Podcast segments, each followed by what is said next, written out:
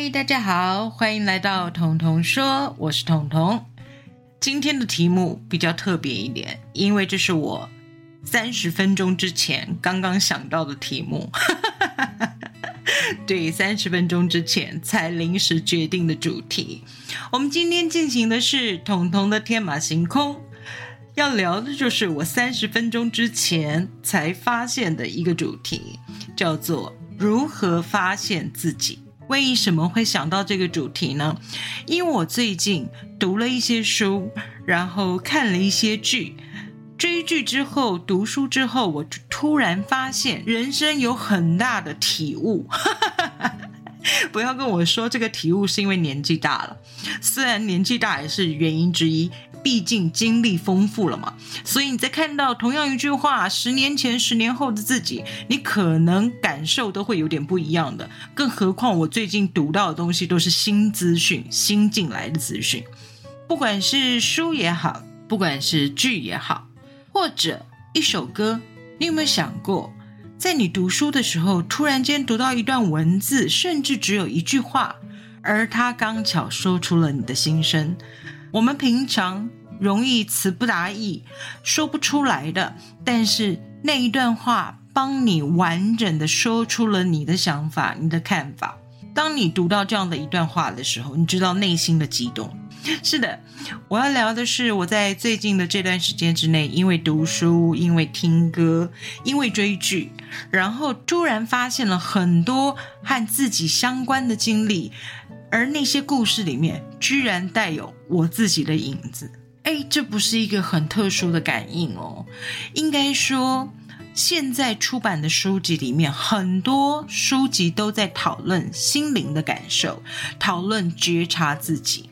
那我今天没有要跟你们讲这么有学问的事情。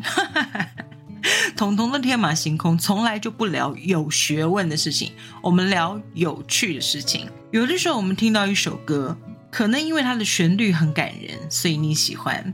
我不知道别人，但我自己，我常常会因为歌词而有所感觉。在我决定封闭自己情绪的那几年当中呢，我是不听歌、不看书、也不追剧的。为什么？因为很可能一句歌词。一段话，一段剧情的情节，都会引发我情绪上的波动。而那段时间，我要学习的就是平稳，情绪不要过高，情绪也不要过低，不要有任何影响情绪平稳的事件发生。所以，不听歌，不看书，不追剧，我这样子过了十年的时间，很难想象哦。但是。在过了那十年之后，我突然发现，哎，这不是办法呀！我一直这样子封闭自己的情绪，一直封锁自己的情绪，到最后造成的那个庞然大物，那个庞大的压力，才是真的会把我逼疯的。正常人总是要有一点情绪的抒发嘛，对不对？所以我开始从没有歌词的歌听起。哈 哈我也不听纯音乐，我真的是有点变态。我故意选择了韩文歌来听，为什么呢？因为我的语言能力不好，虽然看了很多的韩剧，但是我就是不会韩文啊，之前才会发音错误啊。我听不懂韩文，所以我能听的就只有音乐本身的旋律。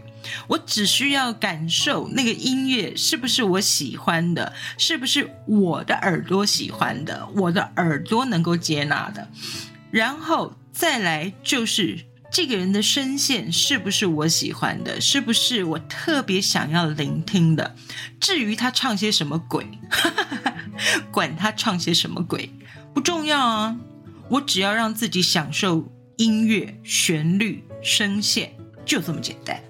在我这样子选择过了半年之后，我突然发现啊，虽然不懂韩文，但有些歌好听到你真的好想知道他在唱些什么。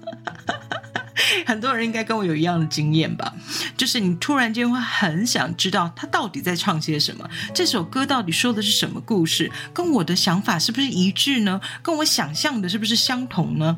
所以我就会去找中文翻译过后的歌词，哎。这样一来以后，歌词的意境也就慢慢渗入了我的生活里。我刚刚说，如何发现自己？你知道吗？一句话，一句歌词，一个戏剧里的情节，很多很多这种细微的部分，都能让我们找到自己的影子，从而发现自己。就像。有些人听了这首歌以后会有感触，他觉得哇，就在讲我的故事。我失恋的时候，我恋爱的时候，或我痛苦的时候，或者我快乐的时候，他就像在讲我的心事。所以我好喜欢这首歌啊！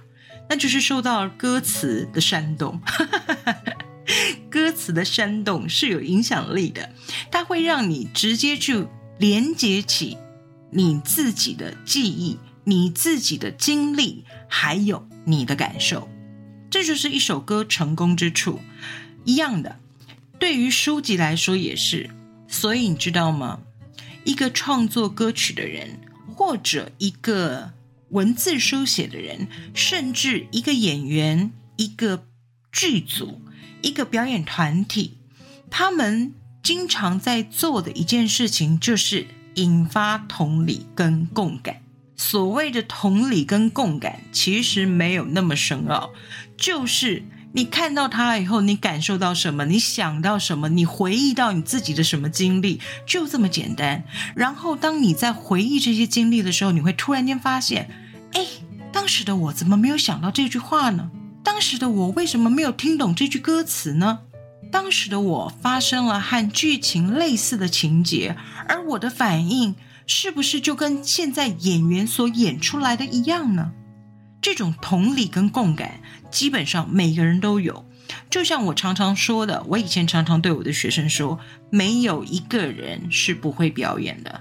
你想想看，在小的时候，你读白雪公主或者是三只小猪之类的童话故事，在读这些故事的时候，你会有你的想象力，你会有你的画面。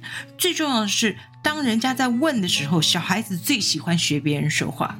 他会说：“那个大野狼就非常凶的啊呜，或者说啊，那个白雪公主就长得好漂亮哦。”你知道吗？我们会模拟别人说话，而这种模拟的过程呢，其实就是一种表演。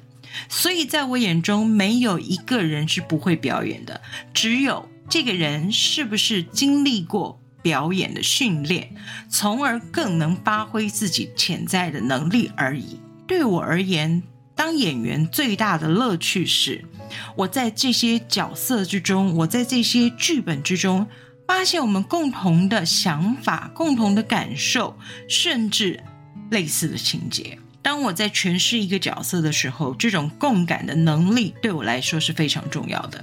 而同理这件事情的本身也是。就算不是当演员的人也一样哦。你有你自己的过去，你有你自己的想法，你有你自己的感受，而这些部分平常你说不出口的，或者是你解释不清楚的，或者是你甚至没有察觉到的这些部分，透过一本书、一首歌、一出戏，它都可能带给你相同类似的回馈，提醒你去记忆。啊，这些我忘记的感受啊，这些我曾经经历过，但我没有认真去了解过的感受，这就是发现自己啊！发现自己不那么难，在生活当中，我们随时都能发现自己，只要你愿意接收那样的讯息。什么样的讯息呢？就是我刚刚说的，也许一句话，旁人口中一句不自觉的话，但他突然间。引发了你的某些想法，或者让你想起了自己的感官记忆连结。如果是这样的话，其实就是发现自己、觉察自己的一部分。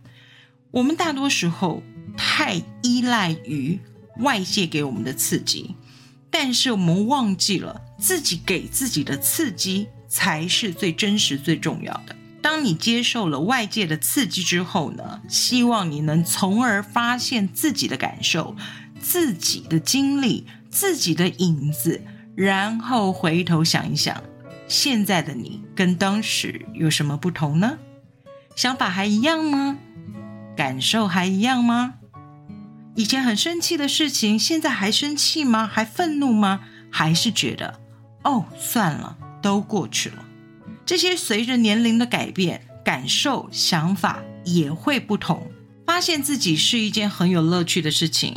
你从来没有想到过，原来你有这么感性的一面哦，原来我有那么理智的一面。你会发现自己不同的面相，除了在里面感受相同类似的情绪之外，你可以找到现在的你跟过去的你有什么不一样。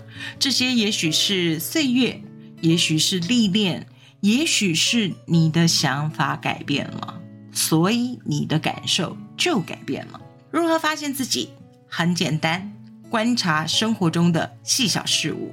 只要任何有感觉的事情，任何有感受的事情，立刻的回想一下，沉淀一下以后回想一下，啊，原来我当时是这样的。那你发现的不只是现在的自己，还有藏在过往的自己。你可以像阅读别人的故事一样，选择阅读自己的过去。去发现当时的自己欠缺了现在的什么呢？是成长带来的睿智，还是经验带来的智慧？能够检查过往的自己，就能够更肯定现在的自己。好，彤彤的天马行空，今天聊的是如何发现自己。希望每个人都能够发现自己不同的面相，那你的人生会变得更完整、更丰富。要提醒大家，彤彤说满一周年喽！我也不晓得我会这么多话，居然讲了一年的故事。好，这一年当中，谢谢你们的陪伴，谢谢你们的支持。在接下来的节目当中，我会继续努力的废话。显然，你们大家是想听我的声音的，不知道喜不喜欢我的内容，但显然你们是想听我的声音的，因为会嫌我读书会的时间太短。这让我鼓起了勇气，下次要努力的录长一点。彤彤说：“我们下次再见喽，新的一年我们继续。”彤彤说：“拜拜。”